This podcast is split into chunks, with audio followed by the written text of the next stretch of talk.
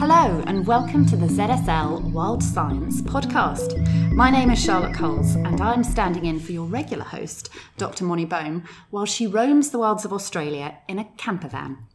But it's her loss and my gain because we've got a great group of conservation scientists lined up for this episode where we're focusing on China and exploring the role of collaboration in conservation. Collaboration can, of course, take many forms, as we will find out, involving scientists, governments, local communities, NGOs, the list goes on.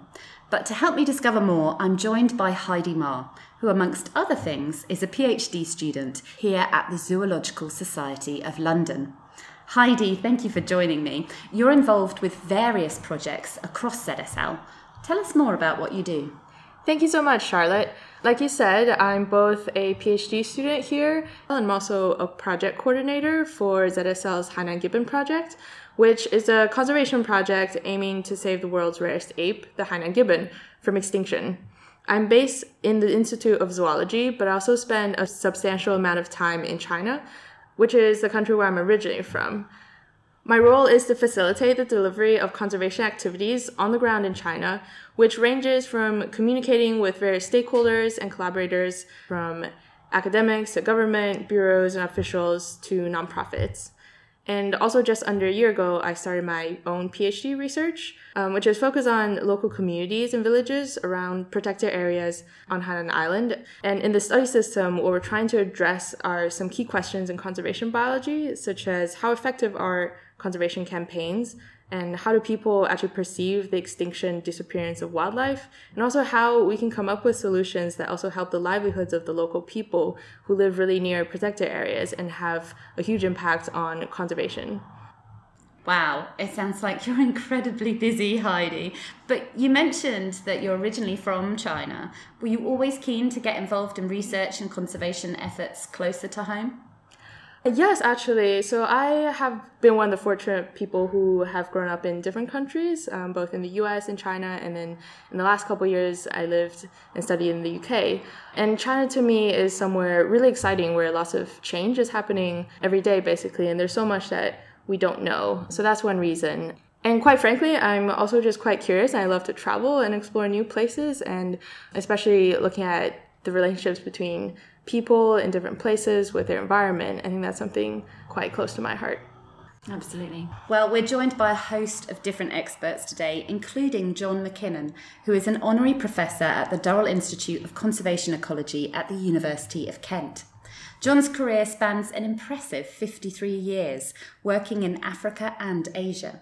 He is a leading figure in conservation in China, having developed the master plan to save the giant panda, and is also well known to many keen birders. He is the co author of a field guide to the birds of China, which I've been told is the most influential book ever to be written about the birds of China. Thank you so much for joining us, John. What makes China such an interesting and special place in terms of the wildlife that is found there?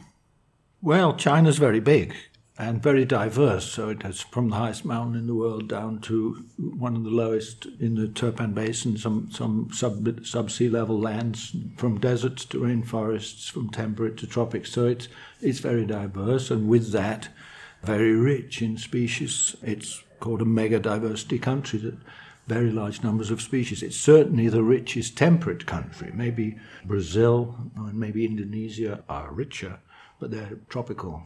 China is te- mostly temperate. It's also the biggest human population. It's the biggest, now the biggest developing country in the world. It's the biggest trading company and the biggest outputter of carbon. So it's really the place. If you can change policy even a little bit in a positive direction in China, I think you've done more than thrashing around in my allotment. um, unfortunately, many of these species that are found in China are under threat of extinction today. You've referred to sort of the, the huge population in China. What are the key threats that are facing wildlife in this country?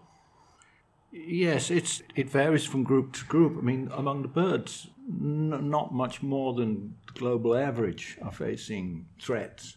Uh, mammals and some plant groups and, and reptiles, amphibians facing probably more than the global average. But there's a very high high human population with very fast development. So land is cleared now for everything.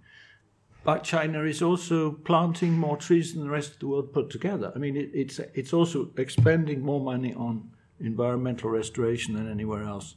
So they're trying very hard, but the problems are very big. Mm. And, there are, and there are some successes. You'll have heard this year giant panda was taken off the endangered list and put on the vulnerable list. Snow leopards taken off the endangered list onto the vulnerable list. So these, these are positives. They've just announced that they will halt the land reclamation along the coast and on the big lakes. These, these are huge steps. That's really interesting. And you yourself have directly been involved in conservation in China for nearly three decades. What do you think is the biggest change that's happened over this time span?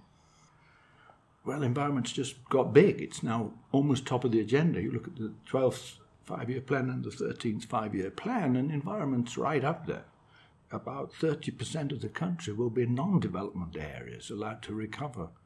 They have noticed that climate is changing, the river patterns is changing, water becoming short, pollution has become a huge issue.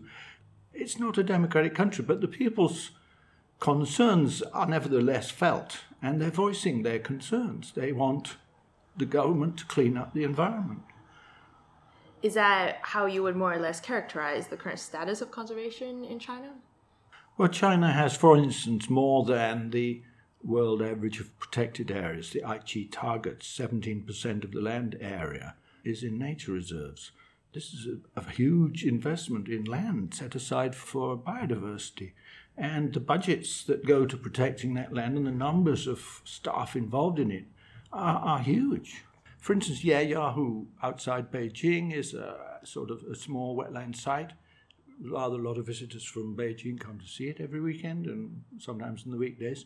The budget for Yeyahu is more than the entire budget for all of Britain's national parks put together.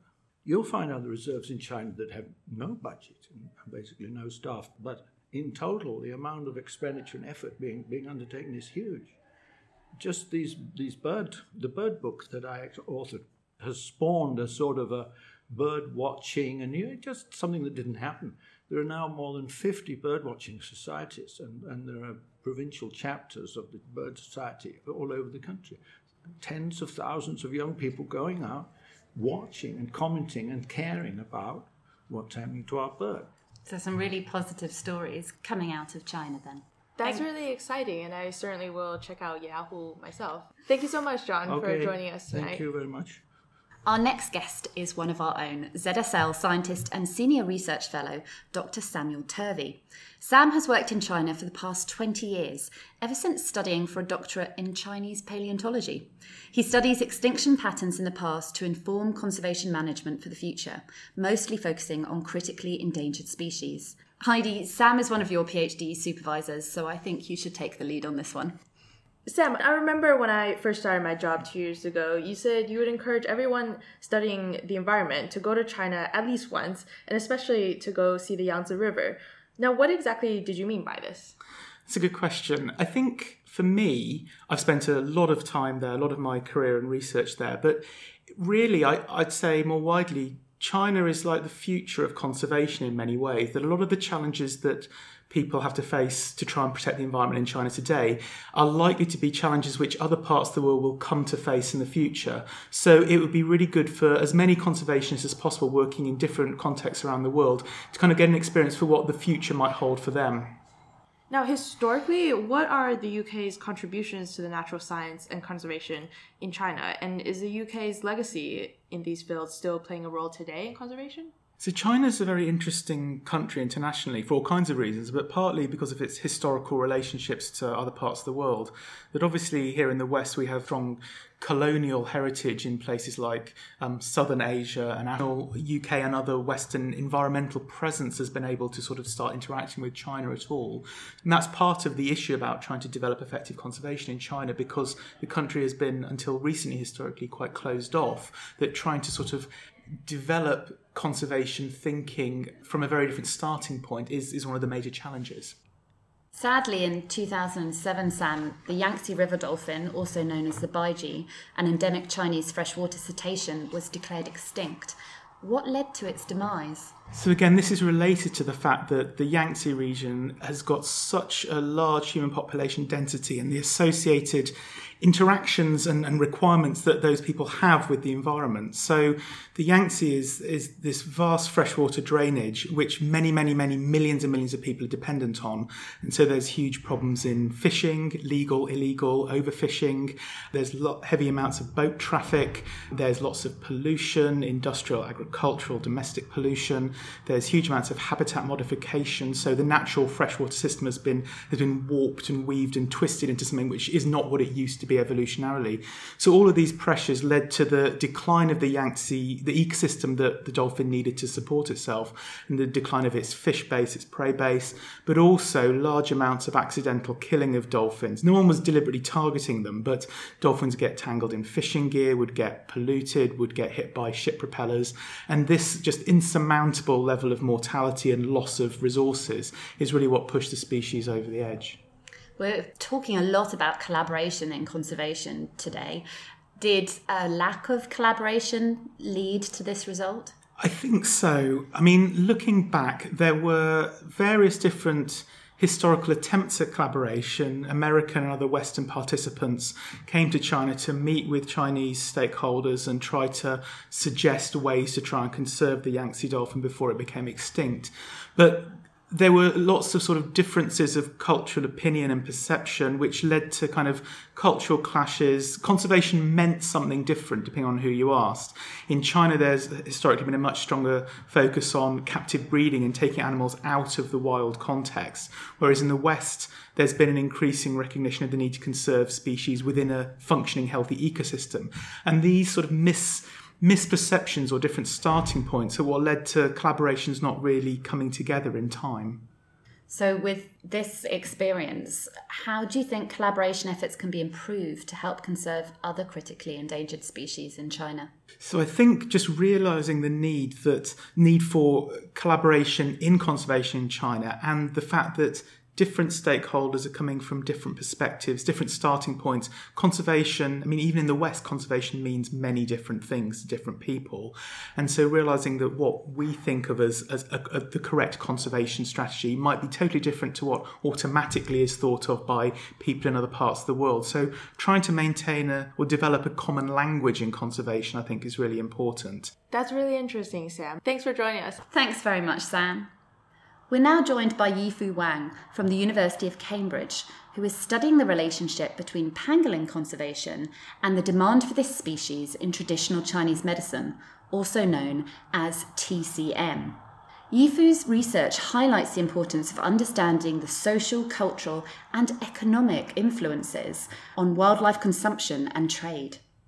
Although there's an increasing awareness of this issue, Yifu, there is still a lack of understanding amongst conservationists about the motivations and drivers for why pangolin derived medicines are prescribed by doctors and how much consumers really understand about the issue. What do you think is the solution to reducing the demand in pangolin scales in China?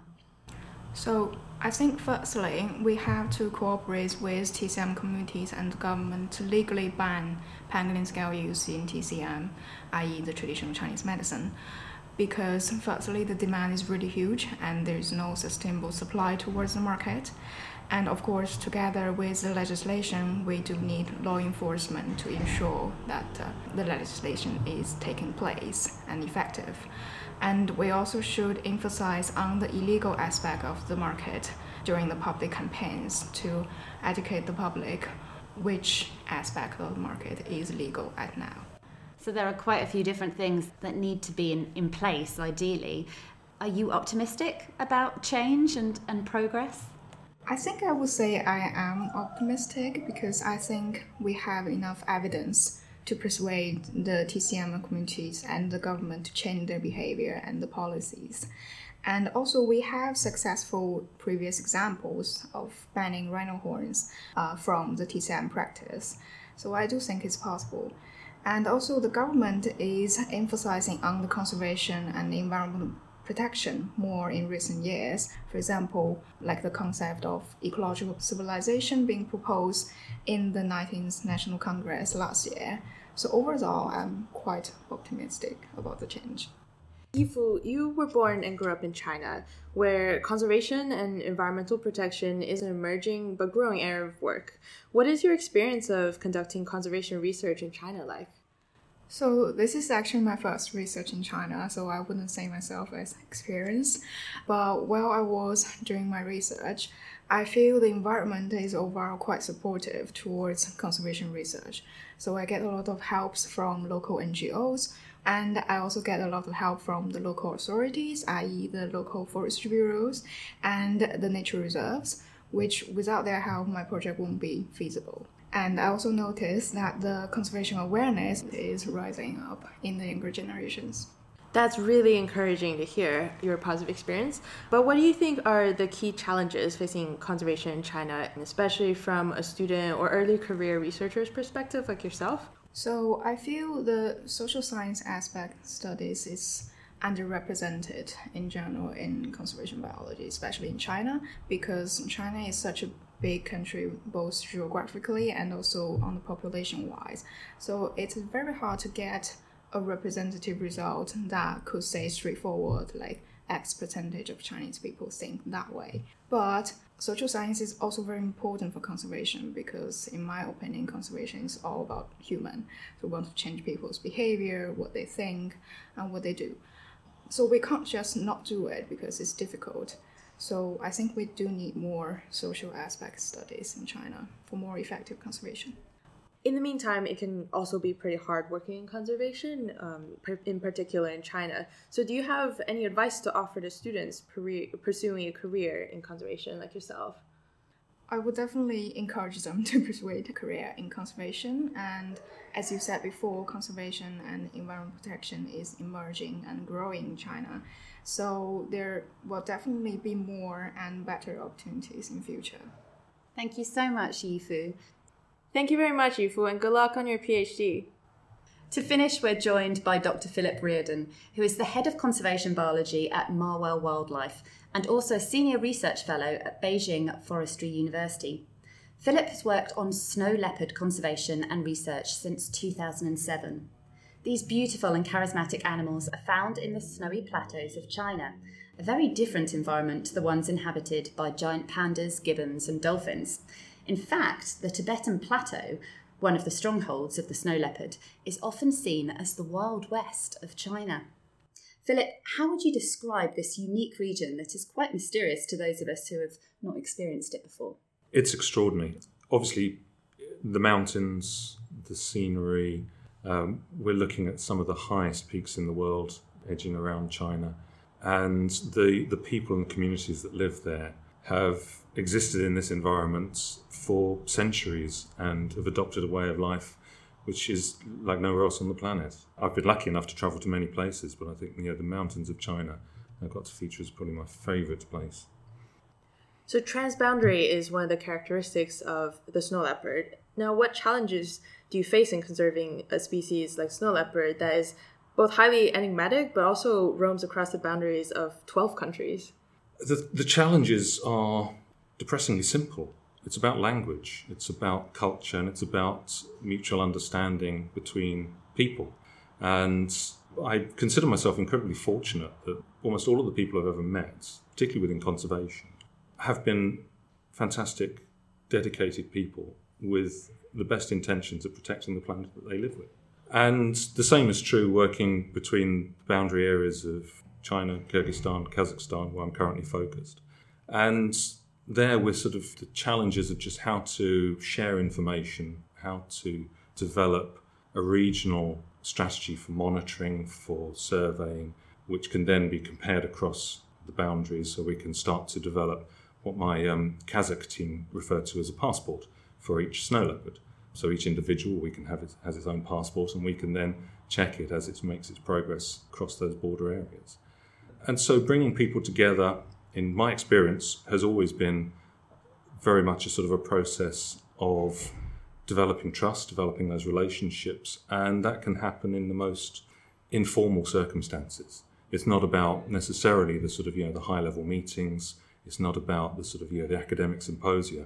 To be honest, it's often just about sharing a beer in the evenings and just talking about life at home because those are the common experiences that unite us all. And so those shared understandings and collaboration are really key to successful conservation. Vital. I think without it, then we tend not to get very far. I think we work with people we like and we respect people we like. And I think getting that sort of more personal understanding between people is often helpful in cementing those bonds that then sort of enable us to work together. And also just for people in China, but also in some of the you know, other countries who may not have much access to you know, or experience of people from other countries themselves. And so just understanding that we're not that different is a major step for a lot of people. And that, that you know, that someone from Kazakhstan can share a joke with somebody from China and understand it is it sounds laughably simple, but it's actually fundamental to what we do. Many conservation researchers and practitioners are advocating for more optimism rather than pessimism in conservation. With this in mind, what makes you optimistic about conservation in China? I think the the optimism comes from the people I work with because there is unequivocal desire to protect what they have and to improve on the environments that they have responsibility for in China. And that goes from the very top in working with government, working with state forestry administration, down to the communities and villages that we work with in the mountains. I don't think I've ever come across, or I've come across very seldomly, people who have a you know, you know deep-seated self-interest are sort of obstacles.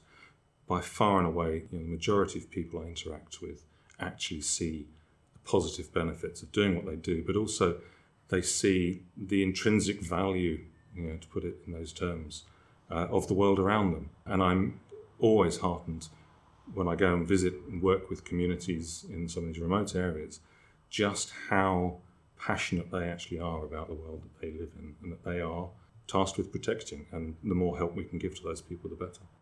Thank you, Phil. Heidi, there are a lot of challenges ahead for the conservation of wildlife in China.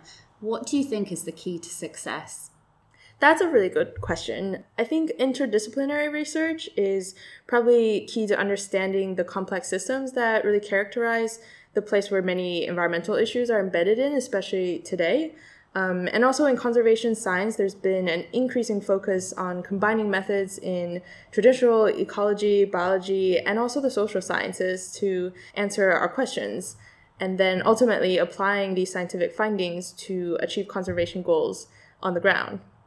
I think working at an international organization and also having projects halfway across the globe, especially in ones like China, um, which has a very different culture and speaks a different language from what we do here. Through working in this way, I've really realized that with globalization nowadays, really nothing and nobody exists in isolation. And part of this is certainly really challenging, but also in many ways, it's an advantage. We can see it that way that we have in today's really shrinking world, which is being able to work collaboratively across the world to really deal with some of these pretty tricky issues, such as wildlife conservation. And also, what I found is teaming up really helps because all individuals and organizations have different strengths and weaknesses. So, collaborating is just a great way to maximize the returns with limited resources, so to speak. And beyond our usual networks of academics, nonprofits, and government in the conservation sector, we have been trying to engage other people who are also really keen on making a difference in conservation. And this ranges from journalists, photographers, to companies in the private sector, and even to art school students, um, for example, who want to help make projects with a conservation message, and so many other members of society. And finally, I think the most rewarding part of my job, in addition to studying some of the most relevant questions about the environment and especially our place as human beings in it, is really getting to meet and work with so many really highly dedicated individuals who share the same passions. And because of this, I think we have every reason to be hopeful and to deal with all the challenges ahead. Well, you and our other contributors have given me hope today. Thank you, Heidi, and good luck with all your studies and involvement in China. And thank you, listeners, for joining us. Look out for the next edition of the ZSL Wild Science podcast, by which time Moni will hopefully have returned from her travels. Goodbye.